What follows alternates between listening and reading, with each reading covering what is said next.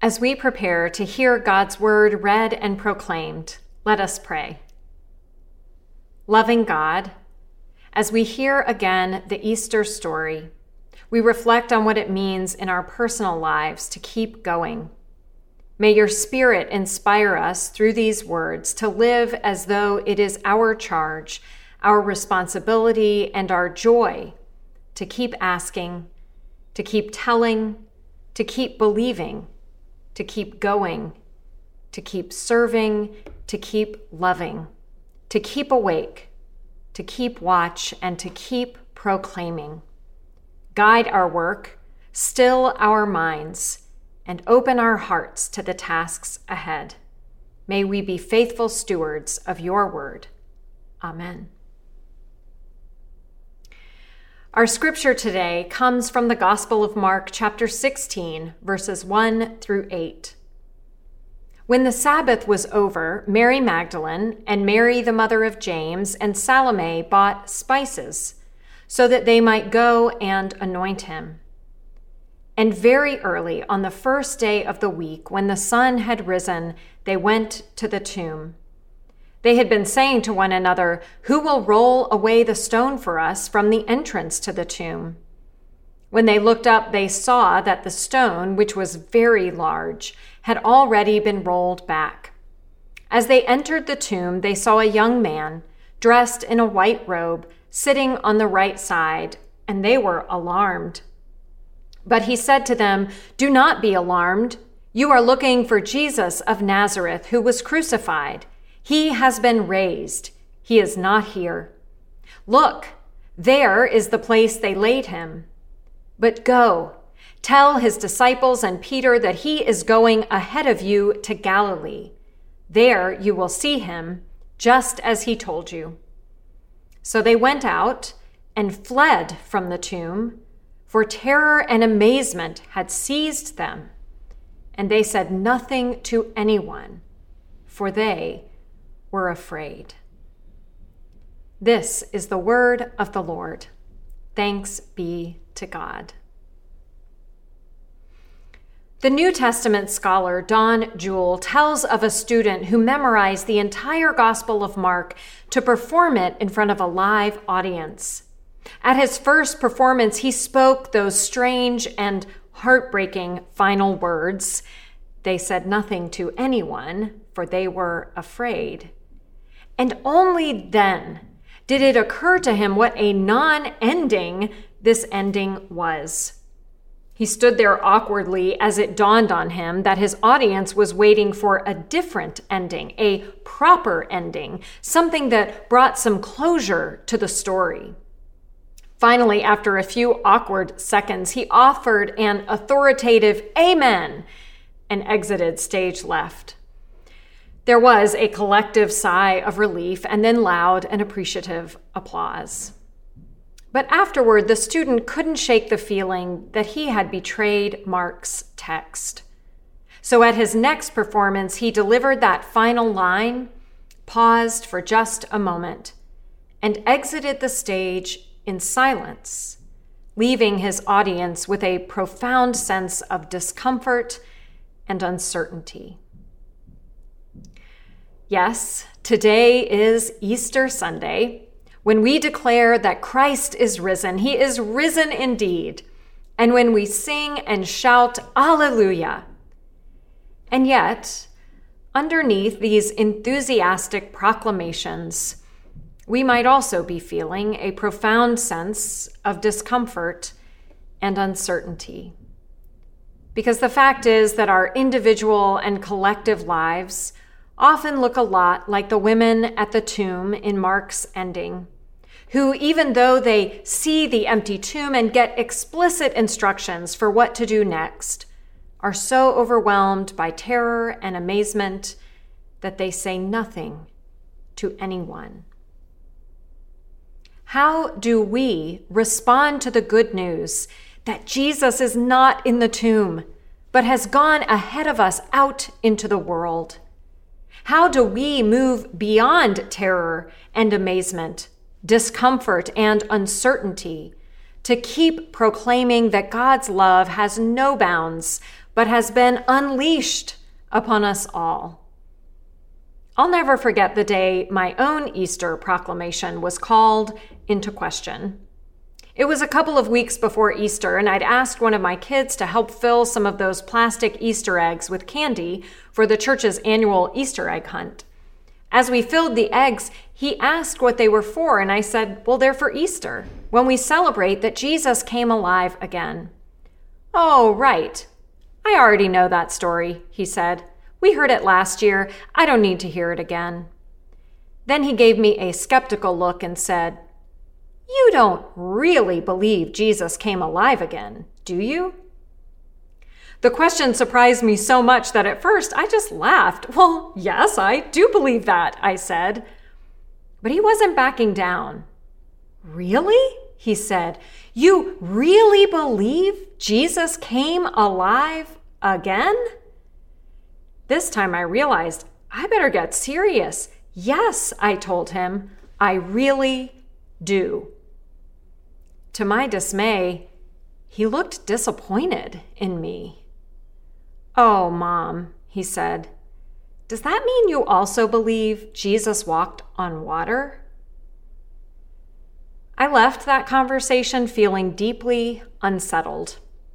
What in my life had led my own child to think I didn't really believe the good news of the gospel. Of all the four gospels, Mark's is the one that forces us to contend with what we really believe about that first Easter morning. Unlike Matthew, Luke, and John, Mark offers us no post resurrection appearances of Jesus to his disciples, no reconciliations between Jesus and those who had betrayed him, no chance for the disciples to touch Jesus' wounds and see for themselves that this living, breathing person before them was indeed the same Jesus who had died on the cross. In Mark, we get only the women who come to the tomb to anoint Jesus' body for burial. They know how to deal with death and grief and the deep disappointment they felt.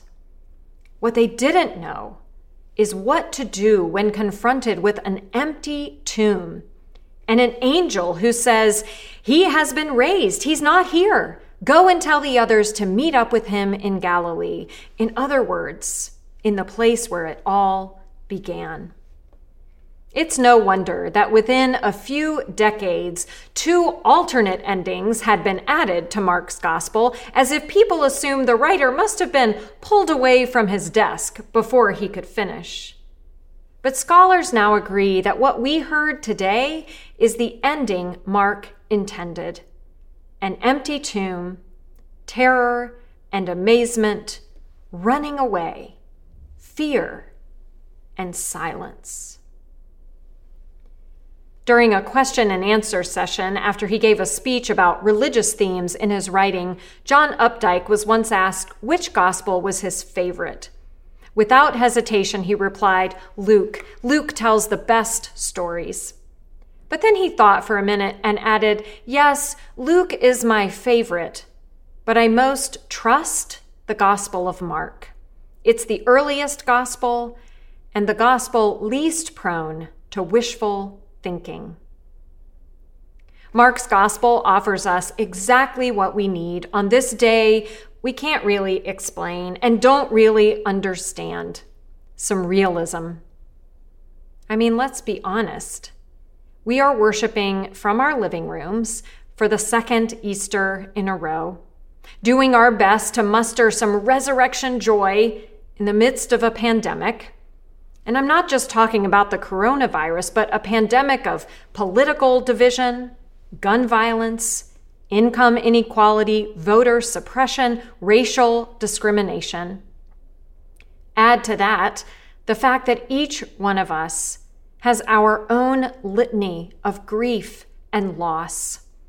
The desperation teachers, students, and parents have felt navigating virtual school the challenges of working from home or of not being able to work from home, the loss of time with loved ones we couldn't safely visit, the loss of milestone celebrations, graduations, weddings, funerals, and all the daily disruptions that are hard to quantify, but which have compounded our grief.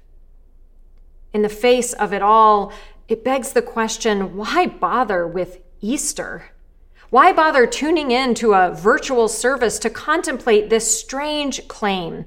One might even call it wishful thinking that Christ is risen. Christ is risen indeed. What if Mark is showing us what it looks like to give in to our fear and skepticism and doubt, and inviting us to respond differently than the women at the end of his gospel? What would it look like for us to rewrite Mark's ending? And instead of keeping silent, to keep proclaiming, keep sharing the good news that death and terror, fear and doubt are no match for God's power and God's love. Louis Zamperini was an Olympic runner whose dreams were cut short when America entered the Second World War and he became a pilot. His story is improbable in so many ways that a kid who caused all kinds of trouble from a very early age became an Olympic runner. That he was one of three crew members who survived when their plane crashed into the Pacific Ocean. And then he was one of only two who survived more than 40 days adrift on the ocean in a life raft whose meager supplies of food and water were quickly exhausted. Zamperini's raft finally washed ashore onto a Japanese island, and he and his co survivor were promptly captured as prisoners of war. For the next year and a half, they were beaten, tortured, and starved by their captors. None of the guards was as cruel in their abuse as a man known as the Bird. From his first day in prison, the Bird targeted Zamperini. For no reason, in fits of uncontrollable rage, the bird would pounce on Louis, beating him within an inch of his life. In the end, Louis Zamperini was one of the fortunate ones who returned home, but his imprisonment continued long after his release. He turned to drinking to ease the pain and dull the memories. As his life wasted away, one feeling consumed him hatred for the bird. Zamperini couldn't stop thinking of his enemy, and the more he obsessed, the more his life fell into disrepair. He had hit rock bottom when his wife dragged him to a revival hosted by an up and coming preacher named Billy Graham.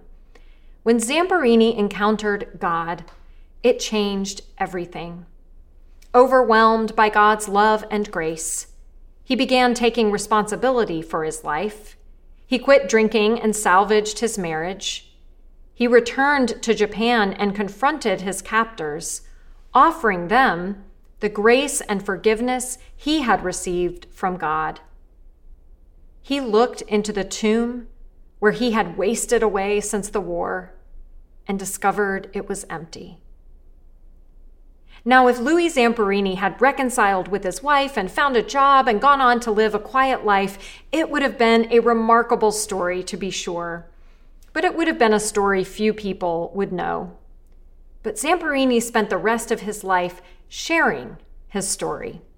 He spoke to hundreds of groups about his ordeal, his anger, and the love and forgiveness and peace he found with God.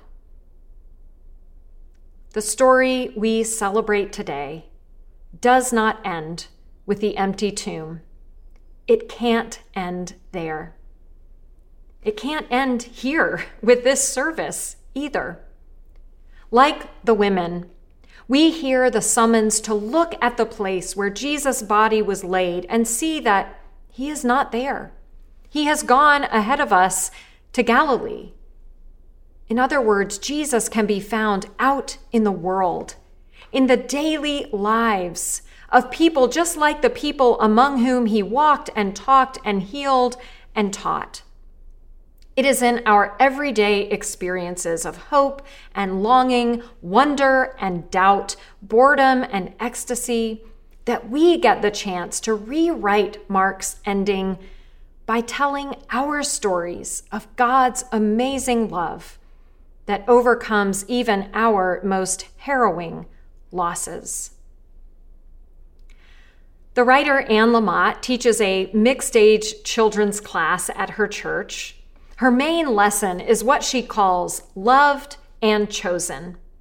Whoever shows up for a given class, and often it's only a few misfit kids, she says to them, You know what?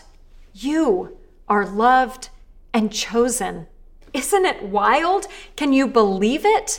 In your current mood, possibly being a little cranky and teary and a bit of a mess, you are loved. You are chosen. She'll say, Is there anyone here wearing a blue t shirt? And a kid will look down and realize that, as a matter of fact, I'm wearing a blue t shirt. And she'll say, You are loved and chosen. Or, is anyone wearing their hair pulled back? And sure enough, the girl with the ponytail will raise her hand, and Anne will say, You know what? You are loved and chosen. Can you believe it? This, she says, is the most radical thing we can believe about ourselves and share with others in a world where so many of us are filled with dread and constantly told that we aren't adequate.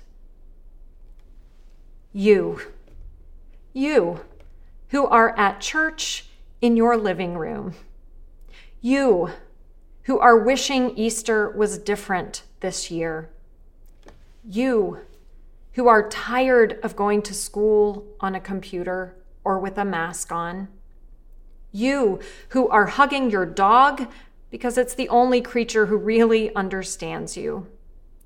You, who are cranky and restless and angry at a world which just seems filled with death and division. You are loved and you are chosen. God invites you to see that the tomb is empty and to look around in your daily life and discover that Jesus is right there with you, restoring your hope, soothing your soul, and inviting you, even you, to keep proclaiming the gospel story with whatever part of yourself believes it. The story that God has loved and chosen us all. Christ is risen. For me, for you, for this whole broken world.